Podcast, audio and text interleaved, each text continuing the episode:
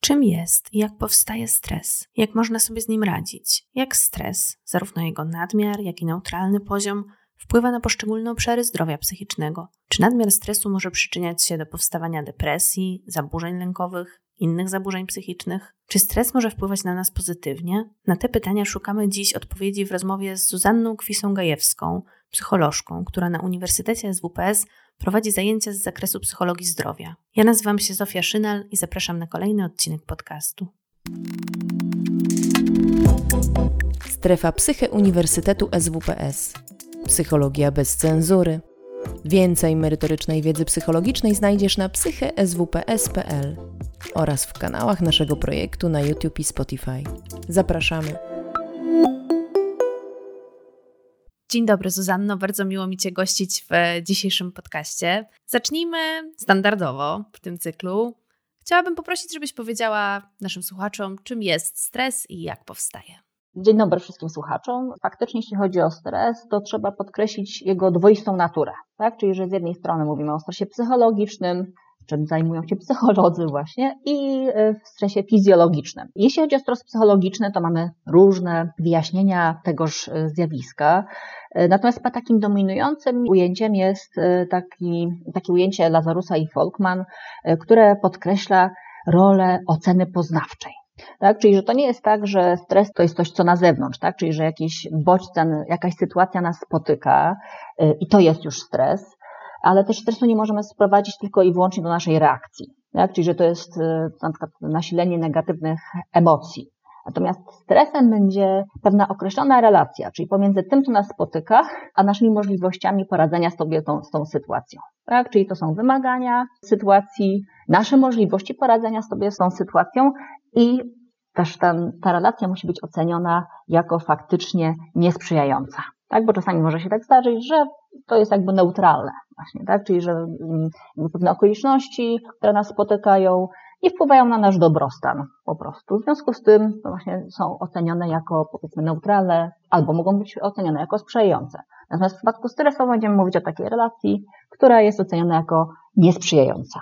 I temu towarzyszy odpowiednia raz, ocena, bo może być w kategoriach właśnie zagrożenia, krzywdy, straty albo wyzwania, czyli będzie taka powiedzmy, że pozytywna e, ocena stresora. Natomiast temu też towarzyszą odpowiednie emocje.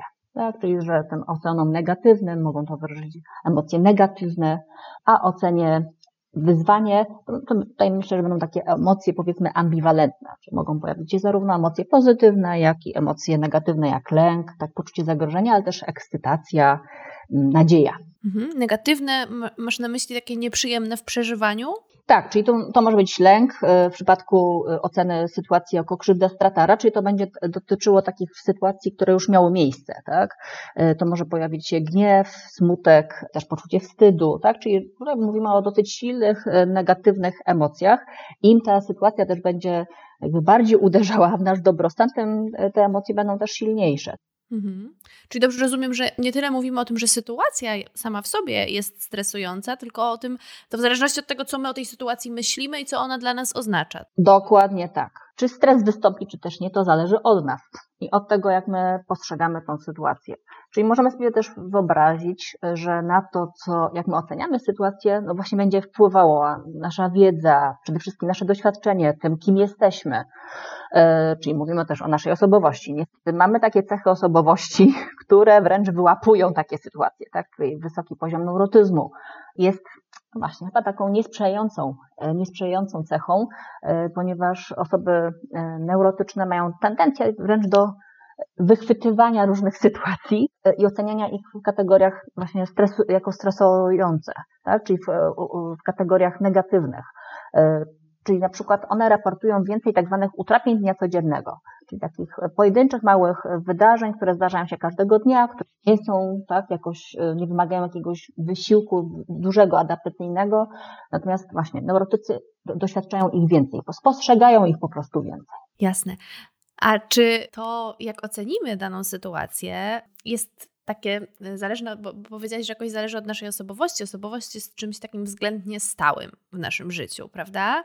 E, oczywiście pod wpływem chociażby psychoterapii może ulec zmianie i, i, jakoś tam podlega zmianom, natomiast jest, jest taką względnie, mm, zestawem względnie stałych cech. A czy oprócz osobowości jakieś takie właśnie rzeczy, y, no pewne, pewne takie codzienne mogą wpływać na to, że jednego dnia jakaś sytuacja będzie dla nas stresująca, a nie wiem, pół roku wcześniej albo w innej sytuacji już nie. Pewnie będzie doświadczenie, tak? Czyli jeżeli my spotykamy się z jakąś sytuacją, na przykład pierwszy egzamin na uczelni, tak? No, będzie pewnie wydarzeniem bardzo stresującym. Natomiast w momencie, kiedy my już zdajemy już parę, tak? Przechodzimy parę sesji, zdajemy już parę egzaminów, to jest taki prozaiczny, studencki przykład, no to ta e, ocena może się zmienić.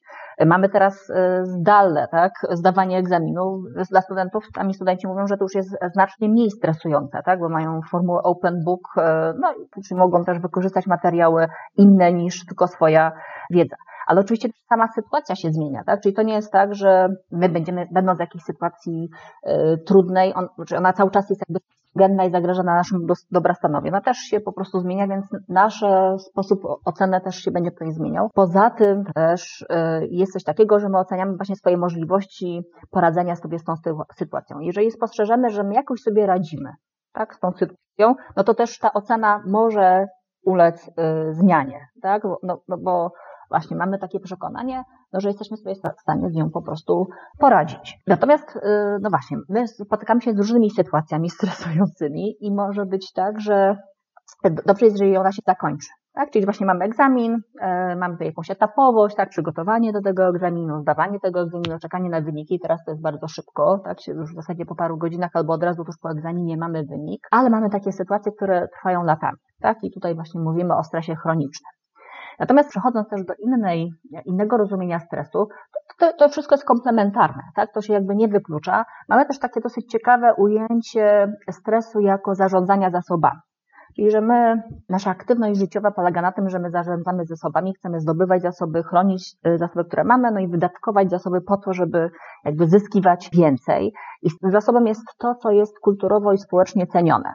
Czyli z jednej strony mówię oczywiście to pieniądze, tak, to pierwsze, co przychodzi do głowy, ale też wiedza, czas, y, relacje z bliskimi, Jakieś kompetencje być może? A oczywiście mówimy też o, o, tych materialnych rzeczach. No i stresem będzie utrata tych zasobów, tak? Czyli taka faktyczna albo mm, antycypowana, tak? czyli postrzegana, czyli ja czuję, że moje zasoby są zagrożone. I tutaj Hopfol, bo to jest ujęcie Hopfola, mówi też o takim dosyć ciekawym e, właśnie przyczynie stresu, czyli dosyć ciekawym takim naukowo, tak?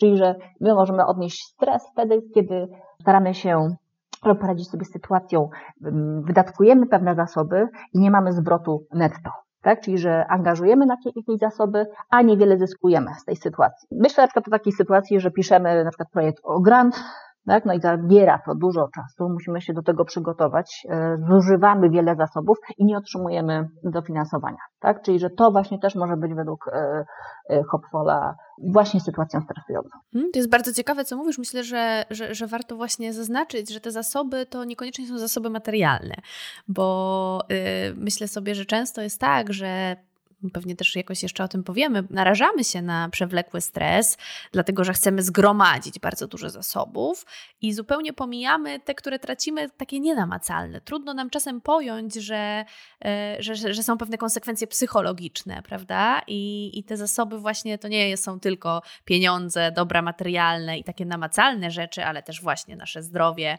e, nasz spokój. Relacje z bliskimi relacje z bliskimi bardzo często, pewnie. Mhm. Ale zanim o tym, to chciałam jeszcze Ci zapytać, bo powiedziałeś, że są dwa rodzaje stresu i trochę powiedziałyśmy o tym psychologicznym. Mm, myślę sobie, że, że warto też e, przypomnieć, czy, czy być może dać szansę słuchaczom, którzy nie słuchali poprzednich odcinków, powiedzieć krótko o tym stresie takim fizjologicznym. To znaczy, co się dzieje w naszym organizmie, kiedy ten stres się pojawia. Więc tak, od razu powiem, że jestem tylko psychologiem, nie jestem fizjologiem, więc e, też e, to, co powiem, to jest pewne uproszczenie. Ja sobie też ten schemat zawsze upraszczam na tyle, żebym mogła w ogóle o nim powiedzieć. E, natomiast tutaj też ten stres zaczyna się w głowie, tak? Czyli mamy pewne struktury mózgowe, które są odpowiedzialne za reakcję stresową, tak? Czyli, że, czyli opracowują sygnały, które do nas docierają. To się dzieje we wzgórzu, potem przechodzi poprzez korę sensoryczną ciało migdałowate do pod wzgórza, a stamtąd dwoma, dwoma drogami właśnie uruchamiam się pewne dwie drogi, czyli układ współczulny, który wydziela, tak, jest odpowiedzialny za wydzielanie adrenaliny i układ HPA, tak, czyli to jest podwzgórze, przysadka i, i i on jest odpowiedzialny za wydzielanie glikokortykoidów, w tym e, kortyzolu, czyli hormonu stresu. I w zasadzie jest tak, że już po paru, tak, po około 8-10 sekundach organizm jest gotowy do działania. Dlatego, że no właśnie, zarówno kortyzol, jak i adrenalina y, mają inne działanie, czyli kortyzol uwalnia, mobilizuje zasoby energetyczne, tak? czyli tutaj mówimy o jakichś takich y, zmagazynowanych y, węglowodanach, tłuszczach, lipidach, a to poprzez aktywizację układu współczulnego, tak, które powoduje przyspieszoną aktywizację serca, tętno, czyli ta krew przepływa szybciej, a dzięki temu też dostarcza tą energię do wszystkich mięśni, napinają się chociażby mięśnie, jesteśmy gotowi do do działania. Natomiast ten wzorzec jakby powstał no, wiele lat temu, tak, czyli wiele tysięcy lat temu i on ma rzeczywiście nas przygotowuje do odpowiedzi e, walcz albo uciekaj. Nawiasem mówiąc, być może fizjolodzy już tutaj wcześniej mówili, tak, ale że ta reakcja walcz i uciekaj jest obserwowana u e, samców gryzoni, natomiast u samic gryzoni jest e, troszeczkę inna, inna odpowiedź, reakcja opieki zaprzyjaźniania się. Tak, czyli że, że w tej sytuacji stresowej nie tylko walczy i ucieka, ale też taka reakcja opieki zaprzyjaźniania się, u, się uaktywnia. Natomiast ta droga aktywizacja jakby fizjologiczna, ona, no właśnie, jest bardzo kosztowna, tak? Bo ona wymusza mobilizację duż, dużej ilości jakby z naszych różnych zasobów i energii, natomiast ona miała właśnie sens w momencie, kiedy istniało faktyczne fizyczne zagrożenie z zewnątrz. Mhm, czyli spotykamy wielkiego niedźwiedzia w lesie, to wtedy ta odpowiedź organizmu taka biologiczna jest bardzo potrzebna do tego, żeby móc uciec chociażby. Tak, czyli napinamy mięśnie, właśnie mamy przyspieszone e, tętno i tak dalej, i tak dalej, tak? E, I właśnie albo walczymy, albo uciekamy, tak? I pewnie tutaj dokładnie też e, kwestia podzgórza i postrzegania tego, tego bodźca, że tak powiem, tutaj jest ważne, tak? Czyli oceniamy nasze możliwości poradzenia tym e, zagrożeniem. No i wybieramy tą opcję walka albo ucieczka. Natomiast my e, ten wzorzec jakby też prezentujemy w sytuacjach które, stresu psychologicznego.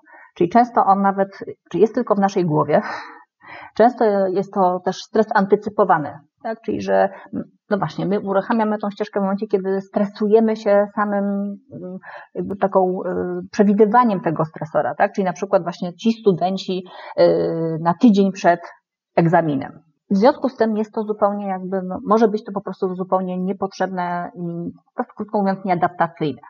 Zwłaszcza, że no właśnie, w przypadku tej y, fizjologii y, jest tak, że aktywizuje się też nasz układ odpornościowy, więc mamy wzrost limfocytów, y, no i tutaj mamy pewne rozgrzanie układu odpornościowego po to że właśnie, żeby dobrze działać tak, w tej sytuacji zagrożenia fizycznego. Y, jest tak, że no właśnie, zazwyczaj ten stres taki fizyczny, zagrożenie fizyczne mijało, więc zazwyczaj ta, ta, ta odpowiedź układu odpornościowego była, jest przegaszana, tak, około godziny po zadziałaniu tego stresora. I faktycznie tak jest, że y, no właśnie, glikokortykoidy mają przegasić układ odpornościowy i go sprowadzić do poziomu funkcjonowania sprzed tego wydarzenia.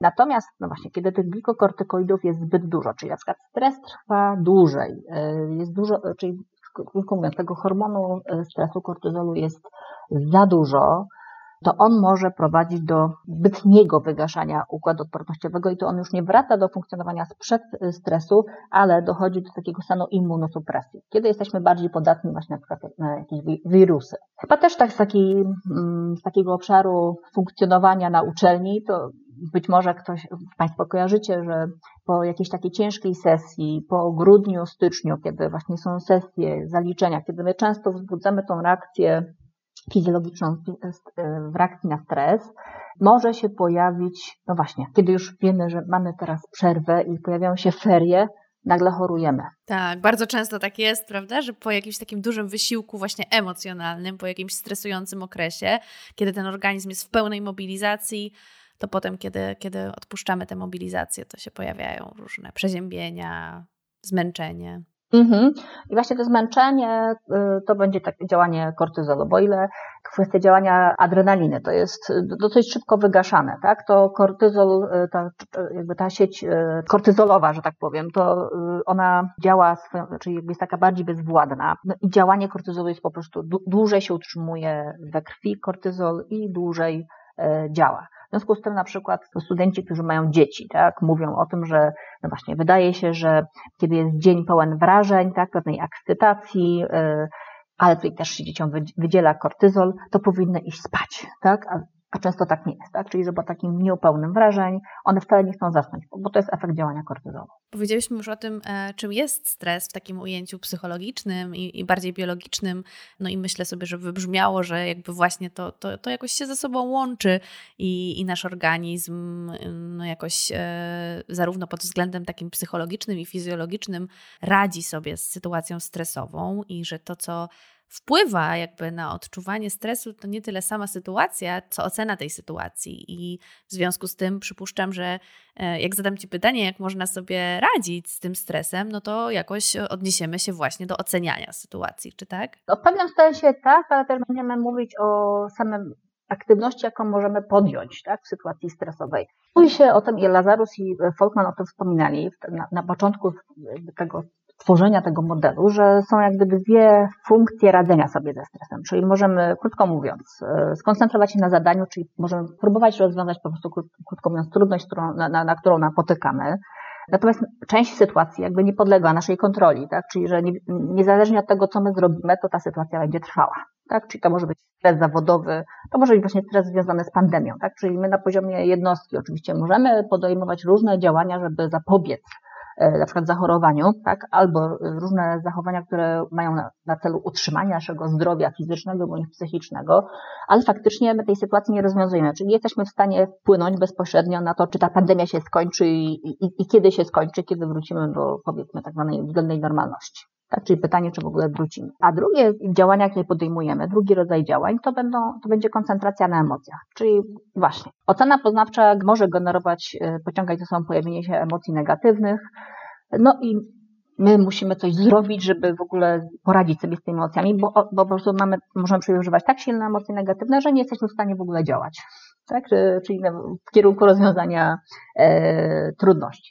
Ale no właśnie, jeśli chodzi o radzenie sobie, to ono też wymaga pewnych zasobów, tak? I też jest, y, no, no, konsumuje nasze, nasze zasoby energetyczne i nie tylko, nasze umiejętności. I tutaj to, co się poleca, no to to, żeby w ogóle, czyli y, tak bardzo terapeutycznie, ale żeby zadbać o siebie, ale, y, czyli krótko mówiąc, czasami ograniczać po prostu własną aktywność, o ile ona nie jest konieczna.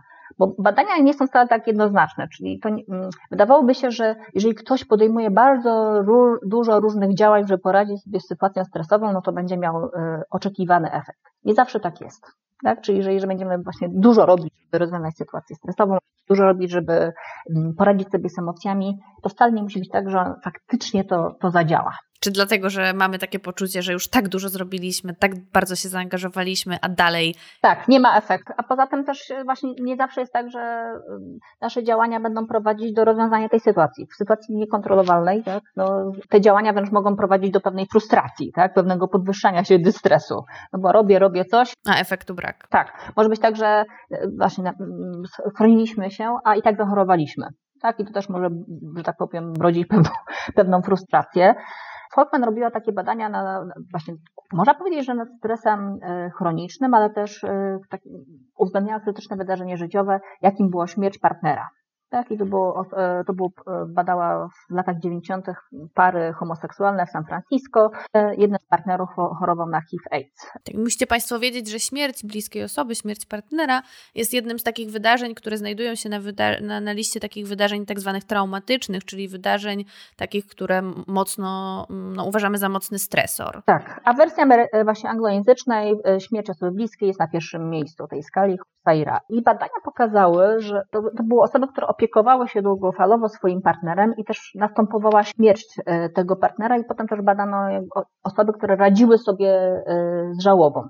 I okazywało się, że one dosyć szybko, czyli dosyć szybko, 7-9 e, miesięcy po raczej większość, tak, jakby zaczęła funkcjonować jak grupa kontrolna, czyli miała taki sam poziom, powiedzmy, że depresji jak grupa kontrolna.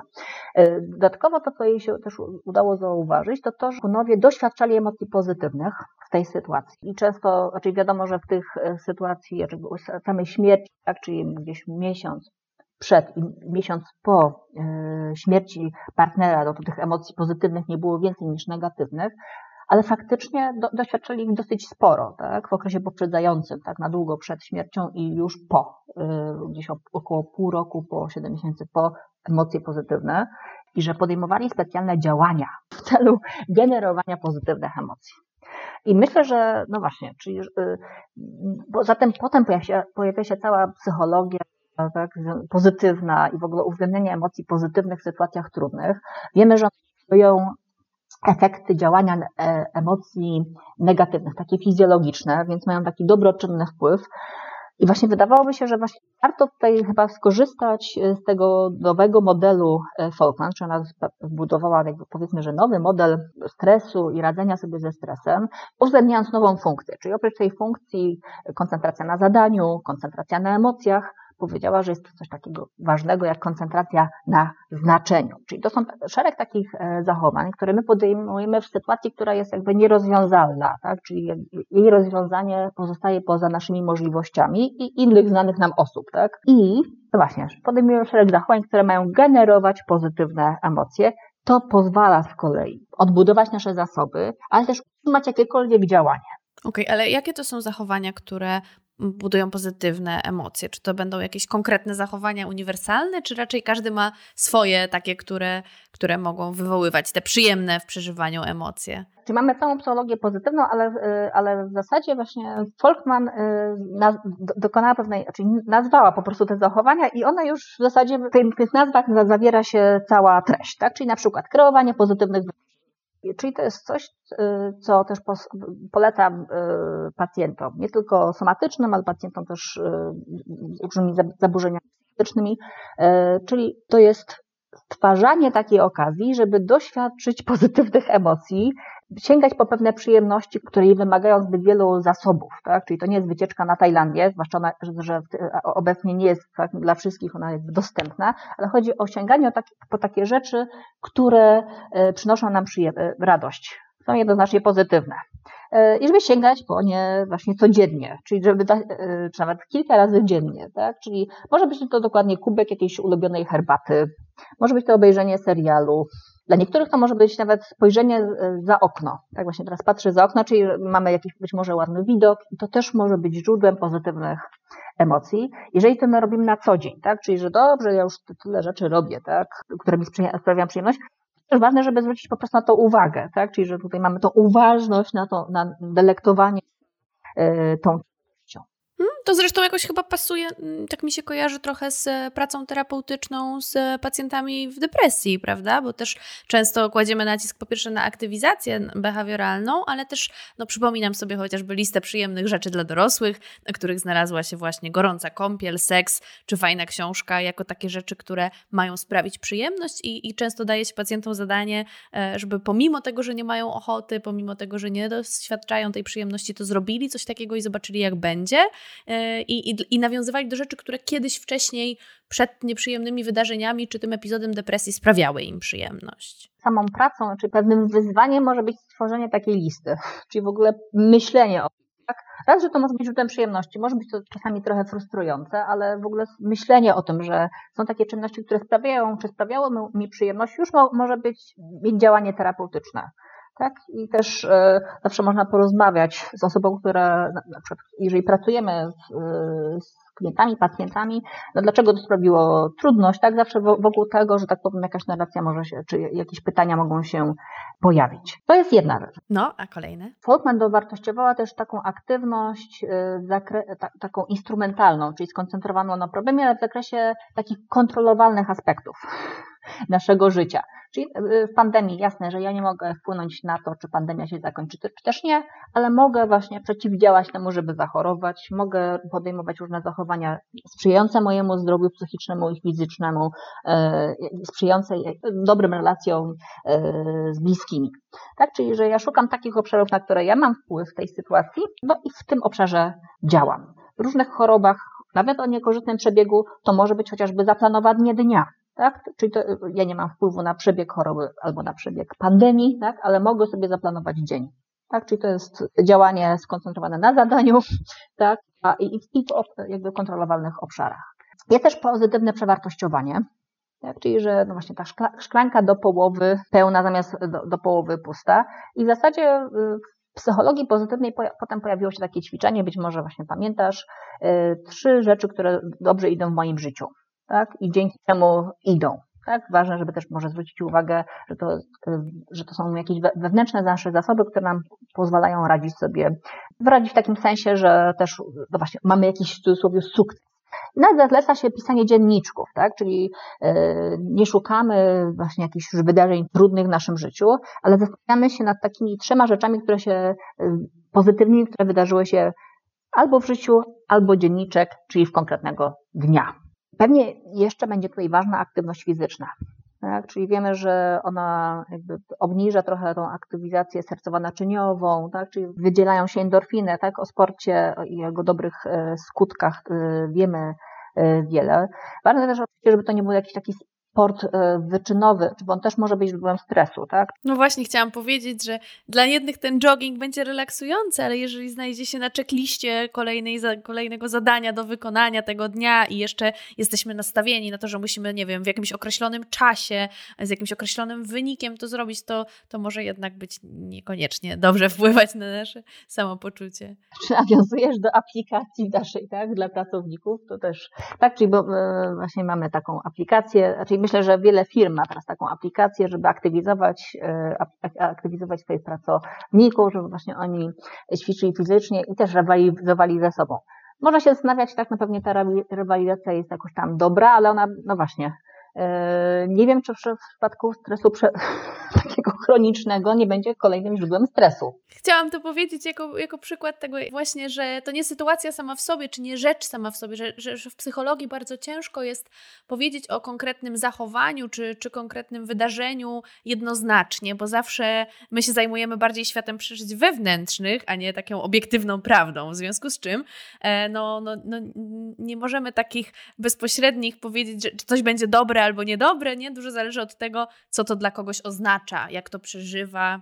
Więc jeżeli ktoś uważa, że udział w jakimś projekcie, tak, który tworzy pracodawca w, w czasie pandemii i wie, jest wiele takich projektów, które mają jakoś, mm, no właśnie, oddziaływać na nasze zdrowie psychiczne, jeżeli będzie zbyt obciążające, bo mam naprawdę tyle rzeczy na głowie, tak na przykład łącznie z ogarnianiem e, lekcji online, tak, moich dzieci i e, swoją pracą zawodową, że być może właśnie udział w takim wydarzeniu należałoby sobie odpuścić. Ale ogólnie wiemy, że w 2020 roku y, WHO y, wprowadziło nowe wytyczne co do aktywności fizycznej, czy mamy tutaj 150-300 minut aktywności fizycznej, umiarkowanej aktywności, albo 75 minut, 150 minut y, aktywności o dużej intensywności w tygodniu, tak? Czyli, że faktycznie e, dobrze taką aktywność e, fizyczną e, podejmować. Chociaż jak Zapolski pisze, jeżeli biegamy powyżej 70-80 km tygodniowo, to nasz organizm odczytywać to jako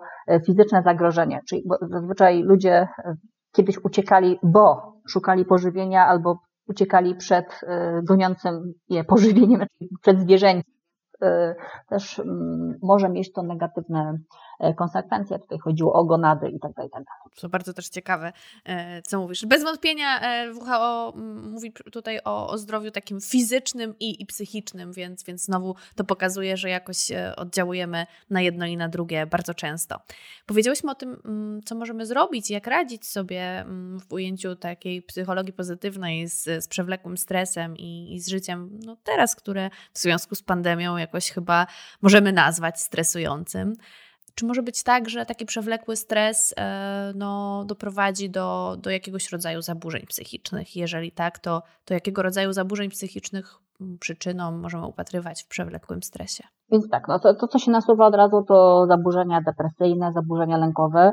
E, badania 2020 już w czasach pandemii, w czasie pandemii i z Chin, i w Stanach Zjednoczonych, i z Włoch pokazują, że pojawiał się też e, PTSD, zwłaszcza u osób, które, czyli z systemu opieki, które pracowały w systemie opieki zdrowotnej. We Włoszech chyba nawet ten procent występowania zaburzeń depresyjnych i zaburzeń lękowych e, był bardzo wysoki, bo między 20 a 30%. Mm, I to mówimy o tej pierwszej fazie, e, pierwszej fazie jakby pandemii, czyli o tym pierwszym lockdownie, potem powiedzmy, że to otwieranie w zeszłe lato, tak, się pojawiło, ale też Włosi właśnie sobie badali ludzi, którzy przechodzili przez, to, przez pandemię, czyli tych, którzy wzbudzali, czyli którzy mieli reakcję taką pozytywną stosunkowo tak średnio pozytywną na tą sytuację i e, negatywną i odkryli pewne różnice, tak? więc to też wydaje mi się, że to może być e, ciekawe.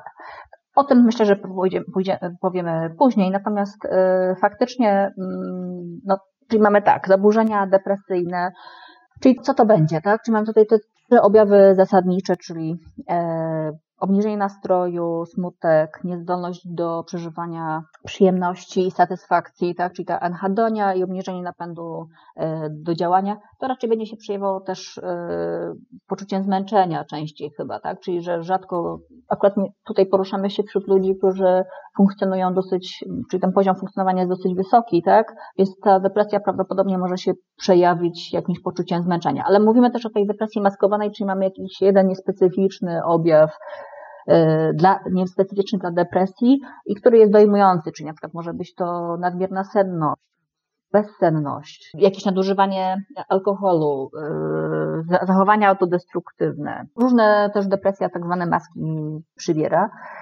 I to, o czym się mówi, jeśli chodzi o drogi, to mamy bardzo dużo tych, bardzo dużo tych dróg. Ja tutaj nie czuję się gotowa chyba nawet e, ich omawiać, bo tak jak mówię, nie jestem lekarzem, fizjologiem, więc to wydaje mi się, że to jest, nie, nie, będę tutaj odpowiednią osobą, żeby o nich mówić, ale faktycznie mówiliśmy sobie o glikokortykoidach, tak, czyli że e, i o immunosupresji. Wiemy też, że pojawiają się cytokiny prozapalne i one też mają taką tendencję depresjotwórczą, tak, czyli że tutaj właśnie glikokortykoidy, tak, chociażby mają taką rolę trochę depresjotwórczą, chociaż yy, tylko u połowy osób z depresją tak naprawdę ich poziom jest podwyższony, więc mówi się o tym, że ten mechanizm, czyli nadmiernej aktywności właśnie tej osi e, podwzgórze przysadka nadnercze i wydzielanie kortyzolu będzie działał w takich pierwszych e, cyklach e, depresji. Tak?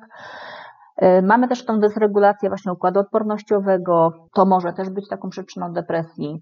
Jest szereg różnych innych, tak, różnych mechanizmów, natomiast one, to, to, jakby to wszystko jest yy, na poziomie jakby pewnej, pewnych hipotez, jak faktycznie do tej depresji może dojść. A jeśli chodzi o zaburzenia lękowe? Mhm. E, jeśli chodzi o zaburzenia lękowe, raz, że one w ogóle współwystępują z depresją. Tak? Czyli, że czasami jest tak, że mamy, możemy mieć do czynienia jakby z depresją, z napadami lęku, tak? Zaburzenia lękowo-depresyjne, taką mamy Ewkę nawet. Dokładnie tak. Czyli mówi się o tym, że właśnie te, same regiony mózgu są zaangażowane w reakcje lękowe i jak i reakcje stresowe. Oczywiście to nie oznacza, że że kiedy odczuwamy stres, to będziemy doświadczać zaburzeń, czyli że jakby to prowadzi do zaburzeń lękowych, ale mamy, być może jest właśnie jakieś e, sprzężenie, e, po prostu sprzężenie zwrotne, czyli wzajemnie to na siebie po prostu wpływa. Podsumowując, można powiedzieć, że taki przewlekły stres jest niekorzystny dla naszego organizmu, zarówno pod względem takiego stanu fizycznego naszego organizmu, jak i w związku z tym, czy obok tego, tego właśnie tej kondycji naszej psychicznej i że w niektórych przypadkach ten przewlekły stres może prowadzić do różnego rodzaju zaburzeń lękowych, między innymi e, zaburzeń depresyjnych, zaburzeń lękowych, no, zaburzeń psychicznych, tak? Zaburzeń lękowych i depresyjnych. Szereg różnych badań pokazuje, tak? Czyli, że pojawiają się pewne zaburzenia, właśnie albo PTSD, albo zaburzenie depresyjne, albo zaburzenie lękowe u osób, które spotyka wiele takich wydarzeń tak? Czyli, że mają tak zwane różne traumy wczesnodziecięce, albo te osoby doświadczały jakichś wydarzeń traumatycznych we wczesnym dzieciństwie, kiedy te mechanizmy obronne i mechanizmy radzenia sobie ze stresem nie były zbyt dobrze e, wykształcone, ale możemy sobie wyobrazić, że jeżeli nas spotyka faktycznie dużo różnych stresujących, krytycznych wydarzeń życiowych, to my potem, no właśnie, my jesteśmy bardziej podatni. Tak? Też antycypujemy na, e, z jednej strony powinniśmy sobie lepiej radzić, ale z drugiej strony nasza jakość i satysfakcja z życia e, spada. Nawet dotyczy to takich prozaicznych, czy prozaicznych, ale takich rzeczy jak utrata pracy i rozwód. Tak? Czyli, że e, każda kolejna utrata pracy, pomimo tego, że my znajdujemy tak, tą pracę, e, powoduje jakby nieodwracalne szkody w naszym satysfakcji z życia, czyli że ta satysfakcja z życia po prostu e, spada i nie powraca już do tego poziomu sprzed tak, o utraty pracy. Tak samo jest w przypadku, mówi się, ale tak ogólnie, tak, czyli że też osoby, które są po rozwodzie, one będą mniej, tak, będą miały niższą satysfakcję z życia, nawet jeżeli są już w nowym e, związku, niż osoby, które były zawsze e, w związku. Mówimy tutaj o średniej. No, no właśnie, to, to nie dotyczy każdej osoby, tak, tylko gdzieś uśredniając, gdyby wziąć ileś osób, które są po rozwodzie, tak, to, to, to tak by wyszło statystycznie. To trzeba też podkreślać, że to, to nie są, dotyczy to jednostki żadnej, nie? Tylko. Większość badań faktycznie odnosi się do tak zwanej psychologii średniej, czyli badamy w ogóle całą grupę i badamy y, jakąś dynamikę pewnych zjawisk psychologicznych, chociażby stanu emocjonalnego, ale też, też sobie potem może powiemy, czyli mm, o pewnych klasterach, tak? czyli że mamy pewne klastery, czyli są osoby, które właśnie lepiej sobie radzą albo gorzej sobie radzą i troszeczkę do, nawiązując do tego, kto jest podatny na depresję, zwłaszcza w okresie pandemii, tutaj y, przychodzi nam jakby Sukurs mm, Bonano, tak? On y, prowadził takie badania, czyli tak, on uznał, że i zauważył w różnych badaniach podłużnych e, nad radzeniem sobie, adaptacją do krytycznych wydarzeń życiowych, takich jak właśnie rozwód, e, teraz e, żałoba. O pandemii też robił badania, bo już badał w 2003 roku, analizował wyniki chorych na SARS, tak, z 2003 roku, chorych w Hongkongu. Natomiast on, on krótko mówiąc, E, wyróżnia pewne klastery osób, które w różny sposób adaptują się do sytuacji trudnej, ze względu na to, jak funkcjonowały przed tą sytuacją. Mhm, ale te klastery to jest tak jak w osobowości, klaster A, klaster B, klaster C, jeżeli nie? No, można byłoby tak powiedzieć, tak? czyli że, że są po prostu różne grupy, które jakby w, w sytuację traumy wchodzą w różnym poziomem e, funkcjonowania, jeśli, jeśli chodzi o zdrowie psychiczne i fizyczne, tak? czyli z lepszym lub gorszym zdrowiem. Czyli można sobie wyobrazić, że y, część osób już leczyła się albo psychiatrycznie, albo tak, była w psychoterapii.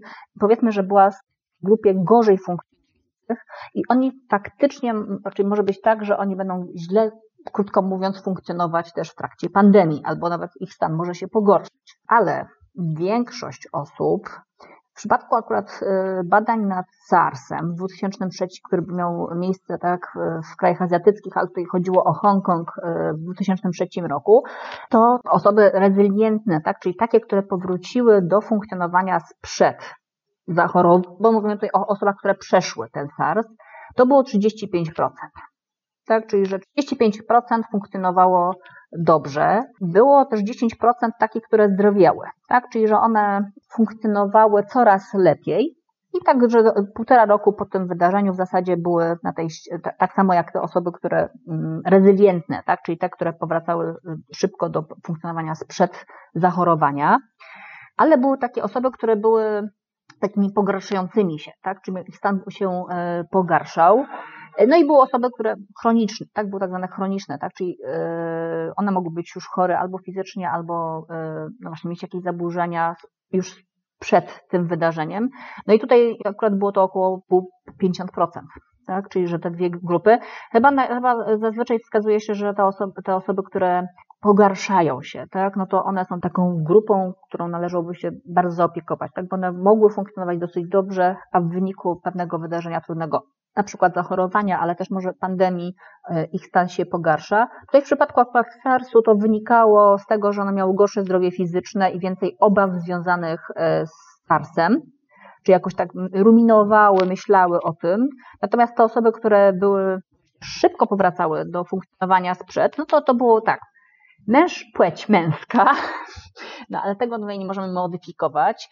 E, zdrowie, tak, e, fizyczne przede wszystkim, czy one po prostu były w dobrym zdrowiu, ale miało więcej wsparcia społecznego, tak, czyli że tutaj e, i te inne badania też pokazują, że no właśnie, jeżeli nas spotykają różne wydarzenia trudne, stresujące, to ważne jest czyli na naszą odpowiedź też wpływa to, czy potrzebujemy wsparcia, czy też nie, czy też umiemy prosić o to wsparcie. Tak? I czy to wsparcie jest adekwatne do naszych potrzeb i od, od odpowiedniej osoby. No, czyli tutaj e, te wsparcie było takim czynnikiem, powiedzmy, że chroniącym. A czy stres może wpływać na nas w jakiś sposób pozytywnie? Bo powiedziałaś dużo o takich negatywnych konsekwencjach i o takich konsekwencjach zdrowotnych, i zastanawiam się, czy, czy możemy coś w drugą stronę, że ten stres jakoś działa pozytywnie czasem? E, no tak, zawsze nas interesowała jako psychopatologia, czyli właśnie e, to było takie podejście tak psychopatologiczne, tak, czyli że dlaczego, no właśnie, dlaczego źle funkcjonujemy. Natomiast też takie podejście salutogenezy, czyli dlaczego pomimo działania różnych niekorzystnych e, zdarzeń, czynników funkcjonujemy w miarę e, dobrze. No i tym tak się troszeczkę mniej psycholodzy zajmowali. E, teraz oczywiście jest rozkwit, tak? Tak, trochę się to zmienia, prawda? Że jakoś. Tak. Czyli szukamy właśnie tych zasobów takich psychospołecznych, które nam pozwalają sobie dobrze radzić. No ale zawsze też uwzględniamy właśnie te rzeczy, które, które nam utrudniają sobie radzenie. No i ta rezyliencja, czyli ten powrót funkcjonowania sprzed traumy też y, jest y, jakby definiowana jako, jako pewien zasób też osobowościowy. Czyli, że to jest pewna zdolność człowieka do y, powrotu do funkcjonowania sprzed traumy i to jest właśnie pewien zasób.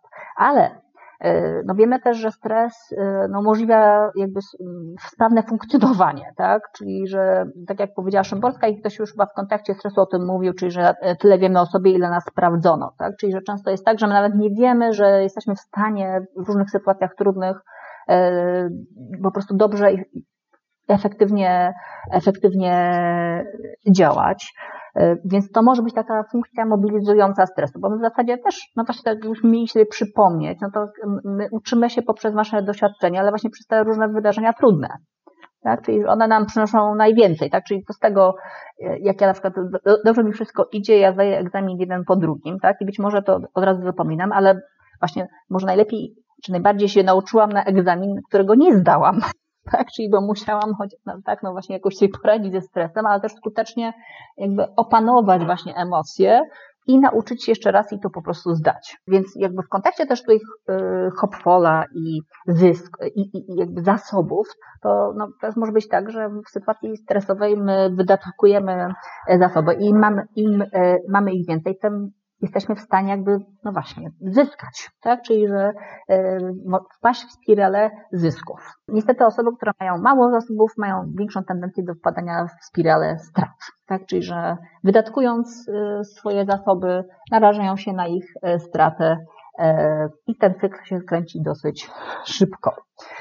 Natomiast tutaj no, właśnie, może być tak, że my weryfikujemy jakieś nasze kompetencje zaradcze, czyli tak jak mówiłaś o osobach w depresji, które miały, mogą tworzyć sobie listy właśnie tych przyjemności i z nich korzystać, y, no to jeżeli pomimo tego, że no właśnie ich sam nastrój i tak zwany napęd psychoruchowy, że tak powiem, temu nie sprzyja, one podejmą chociażby jedno czy dwie, dwa takie zachowania, to może w ogóle zweryfikować ich kompetencje zaradcze, czyli wzmocnić poczucie własnej skuteczności, czyli takie przekonanie, że ja to potrafię zrobić. Wymagałoby to tylko, ważna rzecz, po wykonaniu takiego zadania, takiej chwili zatrzymania się i zdania sobie sprawy, tak? takiej włączenia w nasz system poznawczym takiego, takiej myśli czy takiej refleksji, udało się, zrobiłem to, poradziłem sobie czy poradziłam sobie w danej sytuacji, jest wtedy większa szansa, że przed kolejnym wyzwaniem nie pojawi się aż tak dużo lęku czy stresu, bo będziemy mogli sobie przypomnieć to, już miałam w swoim życiu taki moment, taką sytuację i jakoś sobie poradziłam.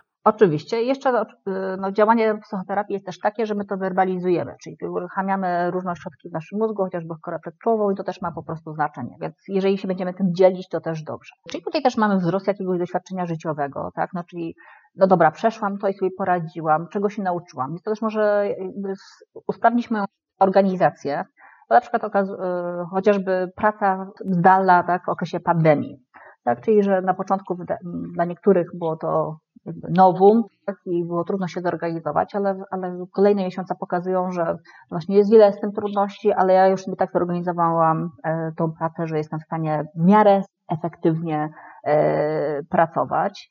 No i tutaj też jest w tej sytuacji możemy uruchamiać właśnie różną sieć e, wsparcia społecznego, czyli możemy właśnie zyskać, e, zyskać, e, zyskać wsparcie. Mhm. Albo przekonać się, że jest wokół nas sporo osób, które w trudnej sytuacji są blisko i jakoś chcą nas wesprzeć. I Zosiu tutaj właśnie wskazałaś na taki duży, taki ciekawy efekt, czyli ogólnie takie badania, które były prowadzone dzień po dniu, czyli nie nie było to badania przekrojowe, czy badania podłużne, pokazują, że y, my jesteśmy, my chętniej dajemy, czyli więcej korzystamy z tego, jak daje, y, kiedy dajemy, niż wtedy, kiedy bierzemy. Czyli mamy efekt y, dawcy. To może się wiązać, być może to jest kwestia jakby też redukcji napięcia, tak? Być może właśnie poczucia własnej skuteczności, ale też etykietyzacji, czyli tak, czyli że ja nie lubię być postrzegana jako osoba, która potrzebuje wsparcia. Bo to słabość. Tak, tak, tak. Ale w ogóle też był taki ciekawy efekt niewidzialnego wsparcia, z tym, że może być to frustrujące dla dawcy, czyli dawca, bodaj pokazują, że no właśnie dobrze działało wsparcie takie niewidzialne, niewidoczne dla osoby biorącej czyli dawca, e, dawca mówił, że dał, a biorca, tak, potencjalny biorczyni tego wsparcia nie widziała tego wsparcia. Mhm. Powiedziałaś już też dzisiaj, że jeżeli nie umiemy prosić o wsparcie, to jest to jednym z czynników, które narażają nas na większe konsekwencje stresu. Więc takie przekonanie, że, że, że proszenie o pomoc, o wsparcie to słabość, e, jest raczej takim nieadaptacyjnym przekonaniem, e, które utrudnia nam, e, no właśnie, poradzenie sobie być może z taką stresującą sytuacją. I warto by było chyba tutaj podkreślić, że, że czasem wszyscy potrzebują i czasem wszyscy dają, i, i taka wymiana emocjonalna pomiędzy ludźmi no, następuje właśnie wtedy, kiedy raz jesteśmy dawcą, a raz biorcą w momencie, kiedy dostajemy te wsparcie, to może być dla nas niekorzystne, ale mamy tutaj też regułę wzajemności. Czy ja dostałam, więc też chcę e, dać i może to być jakieś takie uspokajające. Dokładnie tak. Mhm. I też umiejętność wykorzystania tego wsparcia, tak? Czyli, że ja mogę dostawać, dostawać te wsparcie, ale nic z nim nie robię, więc faktycznie e, może to zniechęcać dawcę, ale też no, ja nie zmieniam swojej sytuacji. No, czyli tak dokładnie, uświadomienie sobie, że ja czasami mogę potrzebować tego wsparcia. E, dwa, też warto, jeżeli już dostaję, to też warto to wykorzystać. Czy mogłabyś jeszcze na koniec naszego spotkania powiedzieć e, trochę o tym, kiedy należałoby się skonsultować z jakimś specjalistą i z jakim właściwie? Jak ten przewlekły stres może nam dawać znać, że, że coś nie gra, że jest tego za dużo? E, no bo czasem myślę sobie, że, że wiemy, że się bardzo stresujemy, a, a niektórzy y, nie do końca świadomie przeżywają, może się to objawiać jakoś w, w ciele, dawać jakieś sygnały takie z, z, z zakresu zdrowia somatycznego? Mhm. Czyli y, tak jak mówiliśmy sobie, to w sytuacji stresu no, aktywizuje się układ y, autonomiczny, no i właśnie pewne takie doświadczenia z nim związane, czyli na przykład właśnie przyspieszona aktywizacja serca, to może dawać inne objawy, czyli w sytuacji stresu przewlekłego my możemy doświadczać różnych takich objawów somatycznych, e, które do, do końca jakby nie składają się na pewien jakiś obraz choroby i, i, i, mogą oczywiście w dłuższej perspektywie taką chorobę powodować, chociażby no właśnie ta aktywizacja sercowo-naczyniowa, tak, może sprzyjać naciśnieniu e, tętniczemu.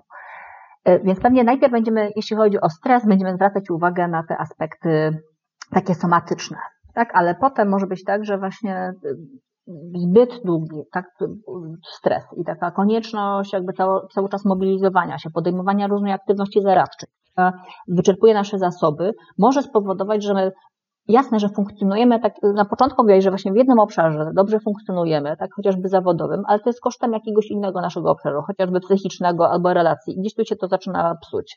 I pewnie chyba najprostszą taką odpowiedzią byłoby kiedy się zwrócić do specjalisty, czy to miałby być psychoterapeuta, czy też e, psychiatra, to wtedy, kiedy widzimy, że sobie po prostu nie radzimy. Tak? Czyli, że czyli wykorzystaliśmy wszystkie nasze dostępne sposoby radzenia sobie, e, nawet użyliśmy nowych sposobów radzenia sobie, bo może być to na przykład chociażby mindfulness, tak? I właśnie jakaś koncentracja na uważności, może być to relaksacja, tak? Czyli która e, mamy aktywizację układu przywspółczulnego, troszeczkę znosi ten efekt działania układu współczulnego, ale może być tak, że to nadal jest niewystarczające, że my odczuwamy silny dystres, może, może właśnie jakiś silny lęk, albo widzimy u siebie e, obniżenie nastroju, które trwa dłużej niż dwa tygodnie, tą anhedonię, duże poczucie zmęczenia, które nie znika pomimo, pomimo pewnych zmian, które na przykład możemy do, dokonać w naszym śnie, tak? Czyli będziemy, zadbamy o higienę snu. Nawet jeżeli będziemy spać to budzimy się zmęczeni to to może być rzeczywiście takim, zapalić się może lampka i faktycznie jest tak, że, ma, że teraz psychoterapeuci przeżywają totalne oblężenie, tak, czyli że mm, wręcz różne ośrodki szukają pracowników, bo po prostu wydaje mi się, że jest tak dużo osób potrzebujących y, wsparcia psychologicznego, y, no właśnie, bo zauważyły, że sobie po prostu już z tym nie radzą, że tego jest za dużo, tak? Czyli, że pewna jakby jakaś czara się tutaj przelała, że nie są w stanie być może właśnie jakoś w sposób taki konstruktywny regulować emocji, tak? Że być może poszło to w jakieś zachowania szkodliwe, y, albo niestety to ujawnianie emocji negatywnych mogło no, nie poprawić, ale wręcz zaszkodzić relacjom z bliskimi. Także tutaj po prostu sobie krótko mówiąc nie radzą. Ten repertuar, który mieli, już wyczerpali, a sytuacji nie poprawili, jest coraz gorzej. To, to jest takie pewnie subiektywne odczucie, ale oczywiście mamy cały DSM 5, tak, które wskazują nam na to, jakie objawy mm, mogą właśnie nam sugerować, że coś z nami jest nie tak, jak to się ma długo utrzymywać. O tych e, psychosomatycznych e, objawach e, stresu porozmawiamy jeszcze w, w, kolejnym odcinku podcastu. A Ciebie, Zuzanno, chciałabym jeszcze poprosić na koniec o, o rekomendacje dla naszych słuchaczy odnośnie tego, gdzie można jeszcze coś przeczytać, dowiedzieć się więcej. Być może masz do polecenia jakąś lekturę. To studenci moi wiedzą, że yy, dlaczego zebry nie mają wrzodów, czyli Sapolski pokazuje nam, tak, jak nasza fizjologia, działa, właśnie czy współgra z naszą psychologią, nie zawsze, że wydaje się, że czasami te procesy fizjologiczne, zresztą stare, działają na nas i jak mogą działać korzystnie, ale też jak działać e, niekorzystnie, pokazują właśnie, jak stres, że tak powiem, na nas oddziałuje. No to po raz kolejny polecamy zebry. Bardzo dziękuję za inspirującą rozmowę. Państwa już teraz zapraszam na kolejny podcast Strefy Psyche Uniwersytetu SWPS, w którym właśnie porozmawiamy o zaburzeniach psychosomatycznych. Zachęcam do subskrypcji naszych kanałów na YouTube czy Spotify, aby być na bieżąco z publikowanymi materiałami. Zapraszam także do obserwowania bloga Strefy Psyche. Do usłyszenia.